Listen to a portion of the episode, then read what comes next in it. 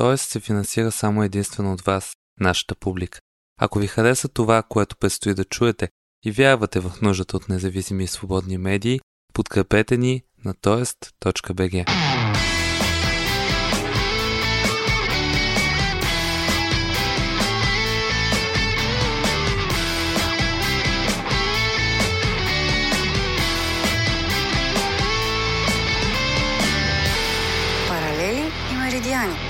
подкаст на Тоест. Здравейте и честита нова година! Хубаво е пожеланията и заявките за новата година всеки да ги прави сам за себе си, но искрено се надявам, че през 2019 ще придобия малко повече самочувствие да се борим срещу неправдата и малко повече желание да си изслушваме един друг. Английският философ Джон Лок е казал Едва ли има нещо по-необходимо за спокойния живот и за успеха на всяко дело от умението на човека да владее своите мисли. Дано успеем по-често да владяваме мислите, емоциите и предразсъдъците си в името на доброто. Като казахме философия, началото на годината е подходящо време да погледнем нещата в тяхната цялост, да поговорим за тенденциите, мобилизациите и заплахите пред обществото, както в България, така и в Европа. Затова днес ще говорим с Ивайло Цветков Нойзи, един от създателите на списание Егоист, бивш главен редактор на Playboy Максим и автор в Off News, и с Десислава Христова, граждански активист, представител на неправителствения сектор и изборен наблюдател с десетки мисии по целия свят. Преди това започваме с рубриката Паралели, посветена на 30 години от падането на желязната завеса, които предстои да отбележим през есента.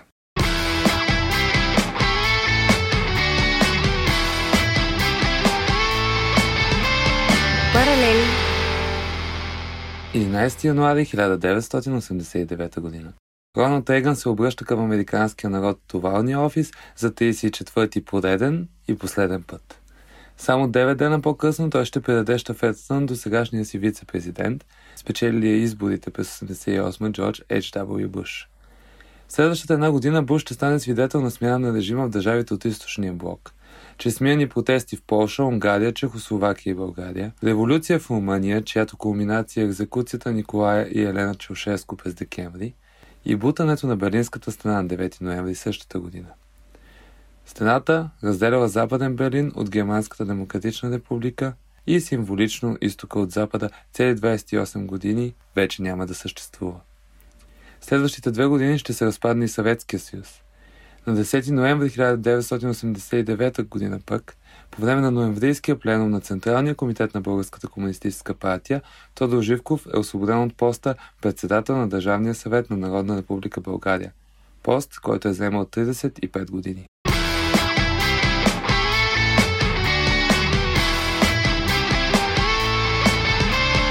Меридиани През 2019 предстои да се навършат 30 години от падането на желязната завеса. Ивайло Цветков Нойзи следи процесите в българското общество след промените през една философска, една журналистическа и една политическа призма. Първо, добър ден! Здравей и на публиката, разбира се. Как се промени начина по който създаваме герои злодеи в нашето общество след 30 години? По различен начин ли градим това противопоставяне между доброто и лошото? Какви процеси наблюдаваш ти? Еволюцията на това как премина? И Аз не наблюдавам кой знае каква е еволюция и то това е проблема, освен в, ако не броиме дигиталната, по-скоро революция, така да се каже. Защото същите неща в някаква степен, които ни измъчваха в социокултурен план, в късния социализъм, според мен ни в някаква степен ни измъчват и в момента. А, говоря за това, че ние си оставаме колективистична култура, т.е. градивен индивидуализъм по-рядко се наблюдава. Работи се, разбира се, има някакъв прогрес в тази посока, обаче това са дълбоко коренени културни кодове, които ние не можем да някакси не може дори за 30 години, което наистина е едва ли не половин живот, не можем да избегнем. А, това пък съответно се отразява не само на, на целия ни свето, светоглед, който е източен от вертикален тип, т.е. като наследници на източни империи, така да се, или пък живели в близост, или пък пъшкали под тях, а няма как да не сме възприели то модел на отношение към властта отгоре на ново. Властта дава, тя разпределя, тя стои над нас и ние съответно вътрешно себе си не я смятаме за инструмент, който да ни служи, а още по-малко за нещо, което да ни, така да ни връща към принципите на просвещението, именно а, един от тях, а именно равенството. Така че бих казал, че същите тия неща, които бих ги казал, да кажем, през ноември, примерно 89-та година, вероятно и, и сега в някаква степен въжат. А тук ще прибавя само нещо важно, че ако в началото, поне на, на хартия, така да се каже, нашата свръхзадача като нация беше да съградим демокрация, която даже тогава още не, някакси не се наричаше либерална демокрация. И то, разбира се, с известно закъснение. Тук ще припомня малко прибързаната радост на Фукуяма за това, че историята е свършила и либералната демокрация е победила. Днес виждаме, че все по-малко е така.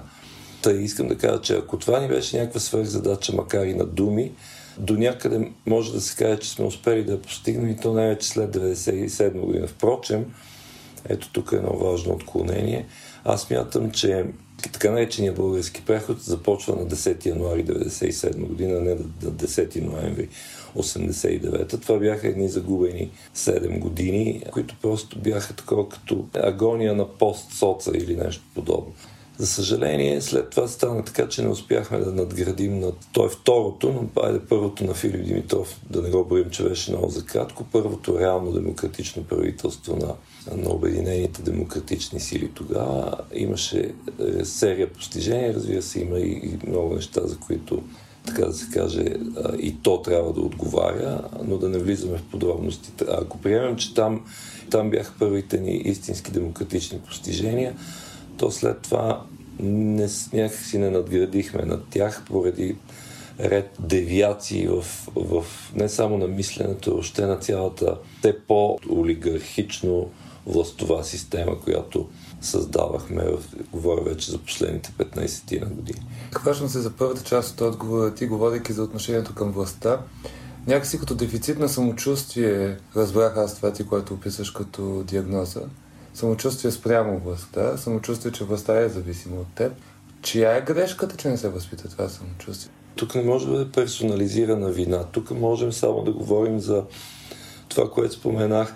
Това са трупани от векове наред някакви културни кодове, толкова вече вкоренени на рудиментарно ниво на, в мисленето, че няма как, тук да не се повторя, но ще кажа, няма как за 30 години това нещо да бъде разрушено. Има как, вероятно, ако ще трябва да дадем някаква надежда, има как, да кажем, най-младите, т.е.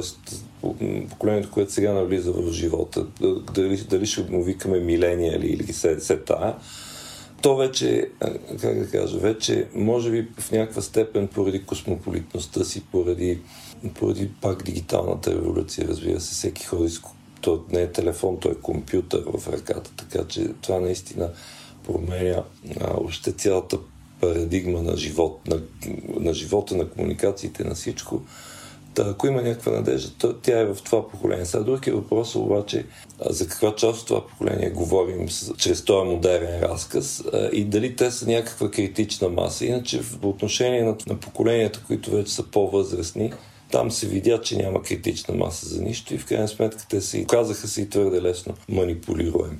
Добре, но ако отговор е да чакаме в смяната на поколенията, то това чакане вече от 30 години се повтаря като... Да, аз не съм, аз никога не съм бил за това да чакаме и доколкото ми е било възможно, основно чрез медиите, а, съм се опитвал да на сила да, да доведа модерността в България. Много често обичам да казвам, може би малко пресилено, че всичките те усилия са били според мен е почти пълен провал, гледайки в момента какво е положение. Но в никакъв случай не твърда, че трябва да се чака но няма необходимото ниво на, на съзряване за процесите и за това какво трябва да се направи, необходимото ниво на самоорганизация, което пък е свързано с липсата на необходимото ниво на гражданско мислене, гражданска активност и това, че и съзнанието някакси, че не, ти не трябва да чакаш властта да ти даде, а ти трябва да отидеш и да вземеш каквото трябва от живота в общи линии. То това е разликата между вертикалния и ако ще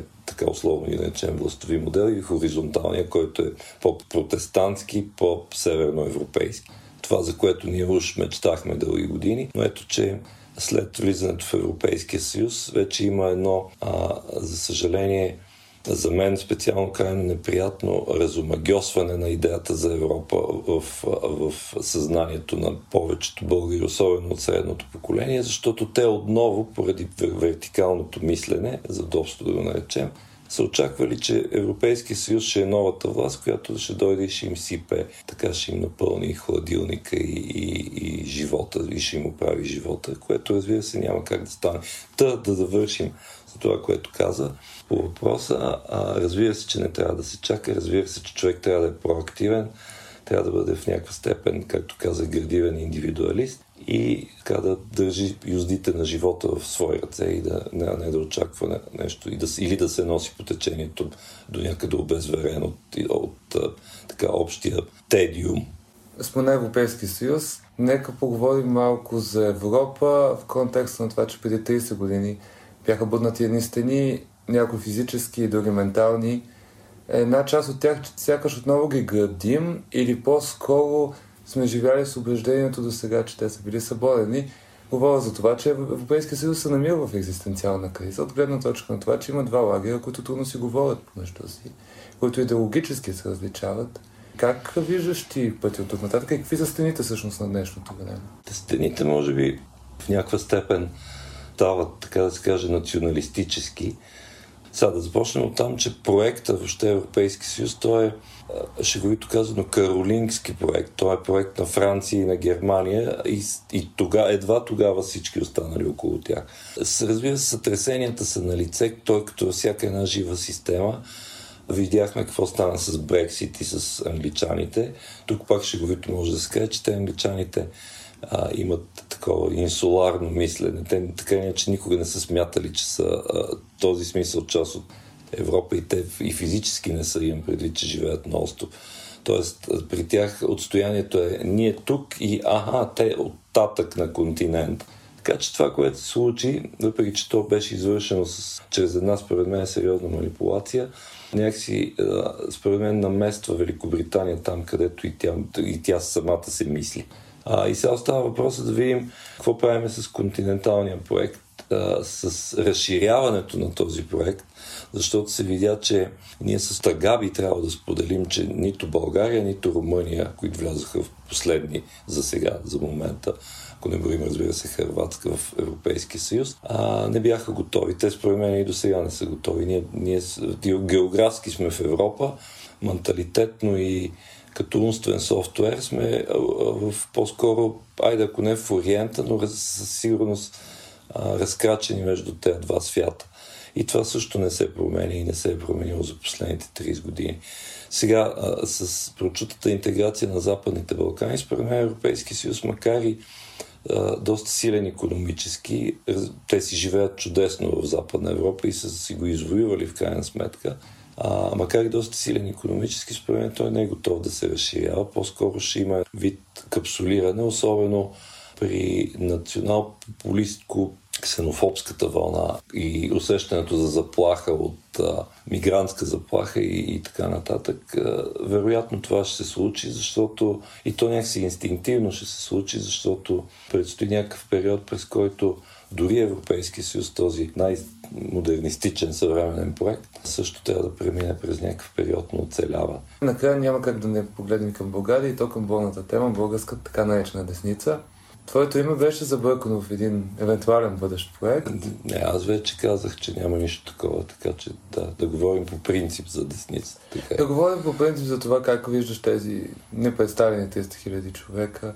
Оптимист ли си за това, че бъдат представени адекватно в някакъв момент в институциите? Те хубаво, хубаво ще има шанс да бъдат представени от най-вече от Демократична България, която впрочем е една доста еклектична смес, но mm-hmm при положение, че това е единствения шанс, който стои в момента на пазара за някакво, някакво нормализиране на ситуацията, за истинска демокрация и за по-модерна България. Затова аз избягвам да ги критикувам, не само защото са ми познати приятели и съратници и така нататък, защото много по-важно е те да разширят своята електорална база и то отвъд прословутите 300 хиляди, за които ти говориш защото има поне още 300 хиляди резерв, според мен, за, които трябва да бъдат убедени по някакъв начин, че трябва да се гласува в дясно, но не герб в дясно, защото това не е никакво дясно, това е някакъв национал-популистко-селски проект, който а, в крайна сметка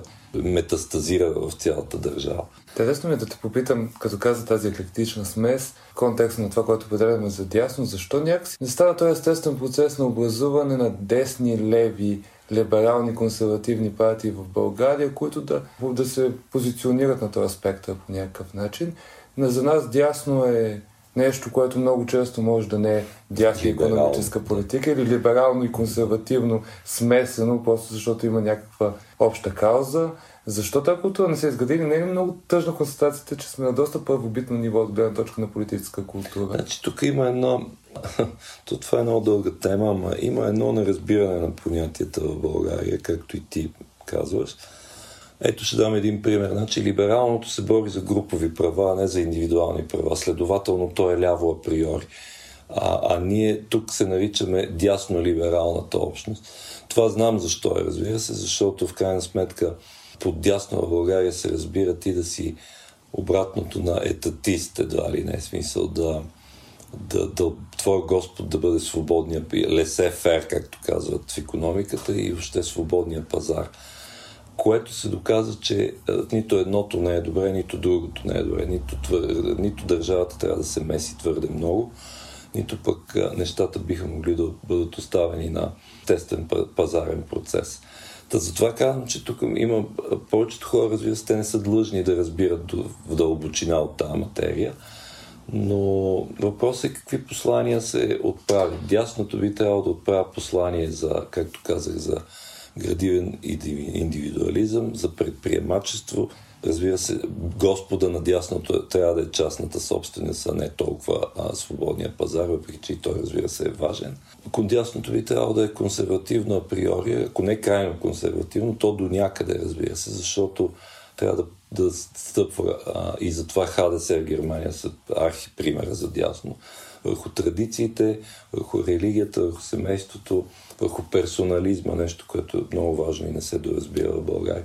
Лявото, разбира се, и аз тук съм изумен, че така и не се създаде лява партия, която да апелира към... Според мен има супер много млади хора, които биха се отъждествили с, с и то прогресивни, имам предвид, с една евентуална лява партия, защото на, на лявото му отива да е по-младо и да иска да, да, така да се каже, да променя системата и да търси нови модели за развитие и в крайна сметка да се бори за едно, как да кажа, по-справедливо разпределение на благата.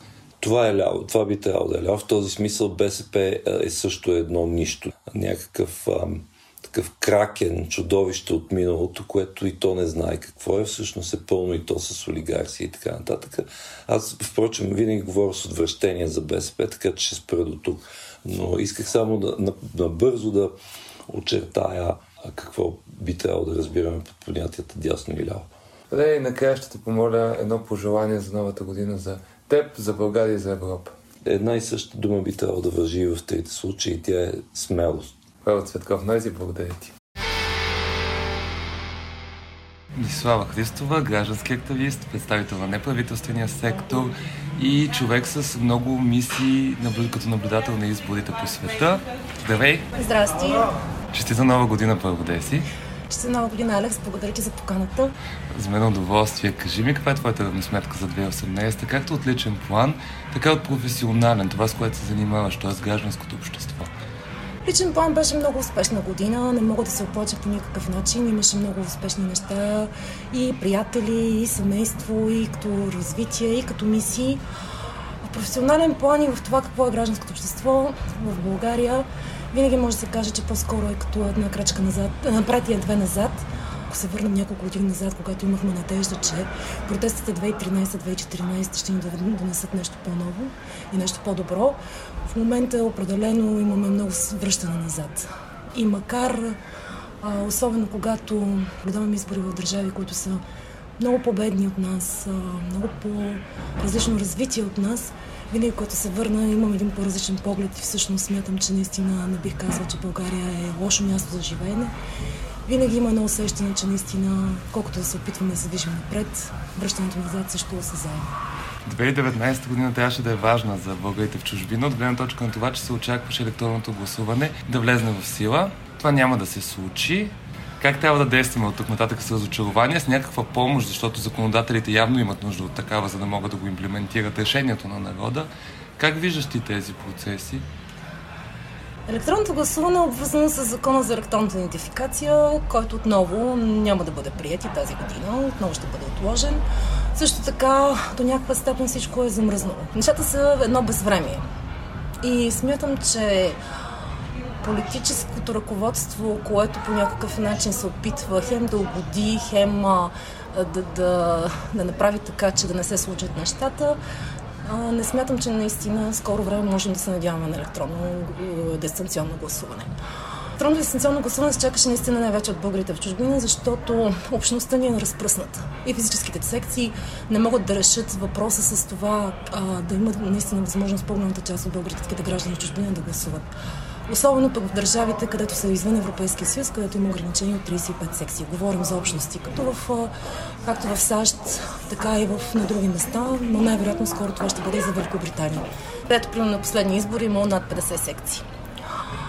А, това, което може да се направи е наистина да има граждански натиск и да има някакво осъзнаване, че електронното гласуване, макар да не е панацея, би могло да помогне на, не само на българските граждани в чужбина, но и на български граждани, които са билни и в България, да имат възможност да гласуват и то да, да не са обвързани с адресна регистрация, което, за съжаление, особено в нашия вариант, някой път е много трудно за сменяне, когато, да кажем, се преместиш в един голям, в по-голям град.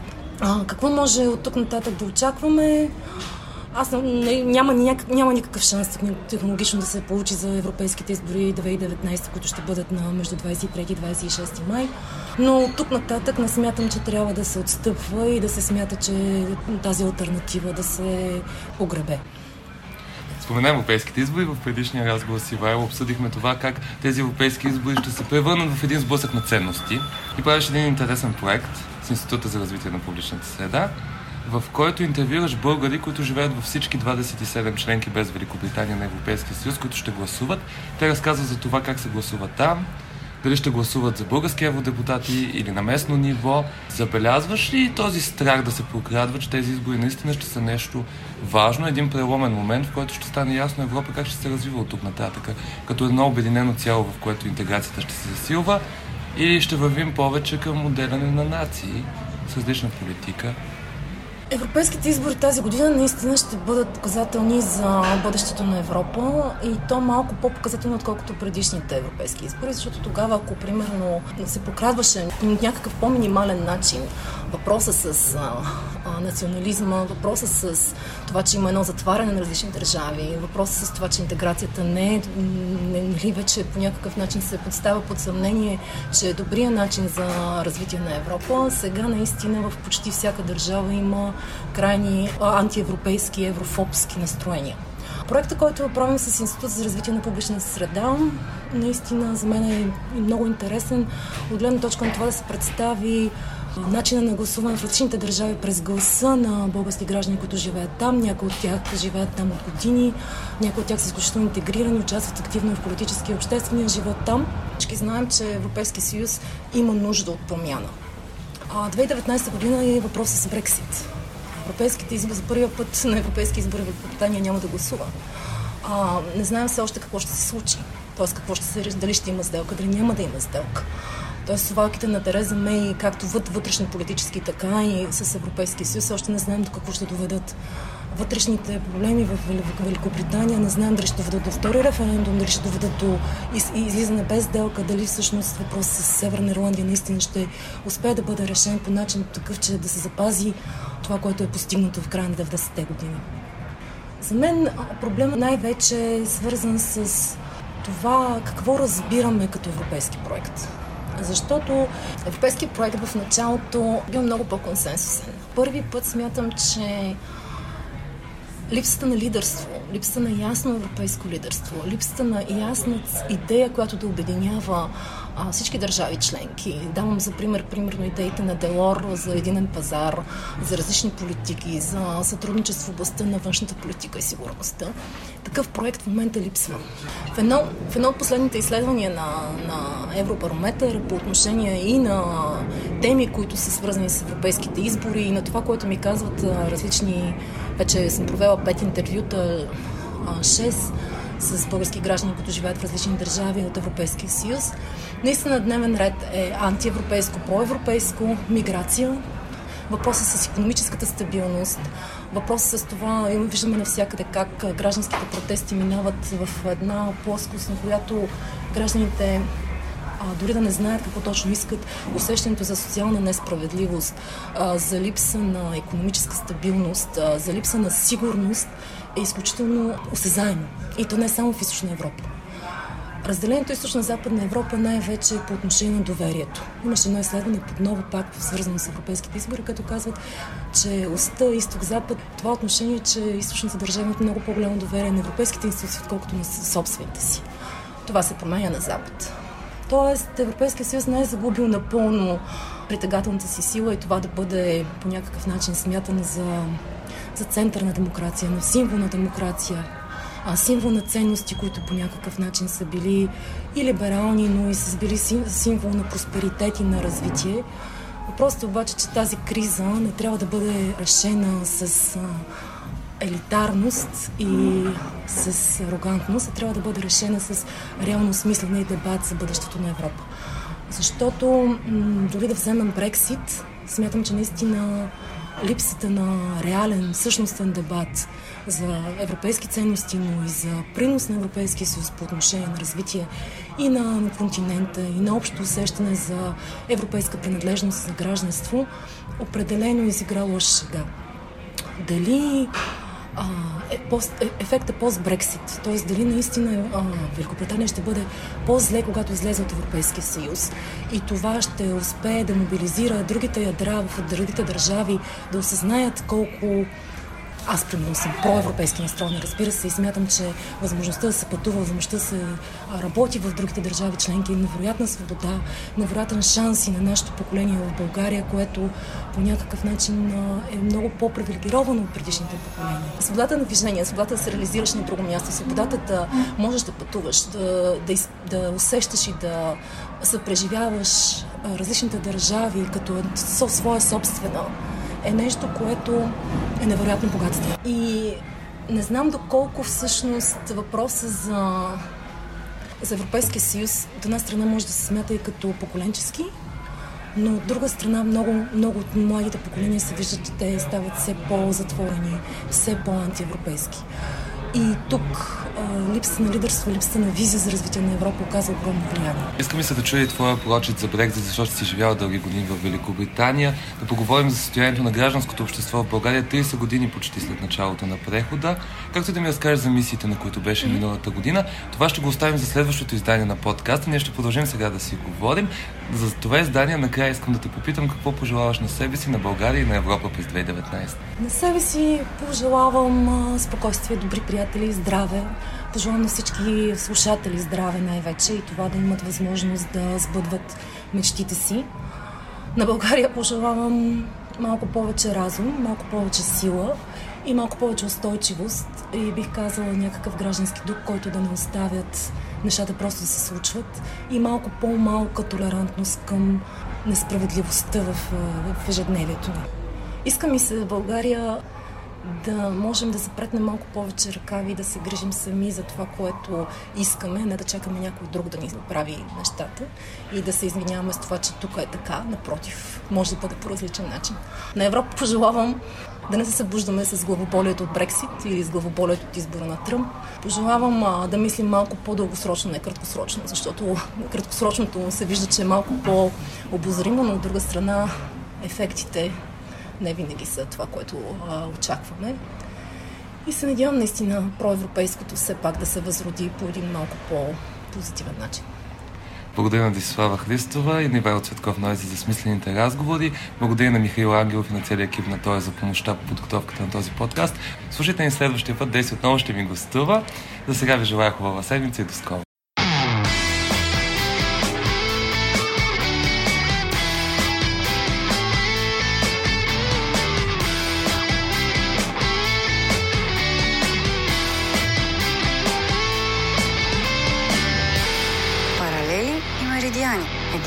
Подкаст на Тоест.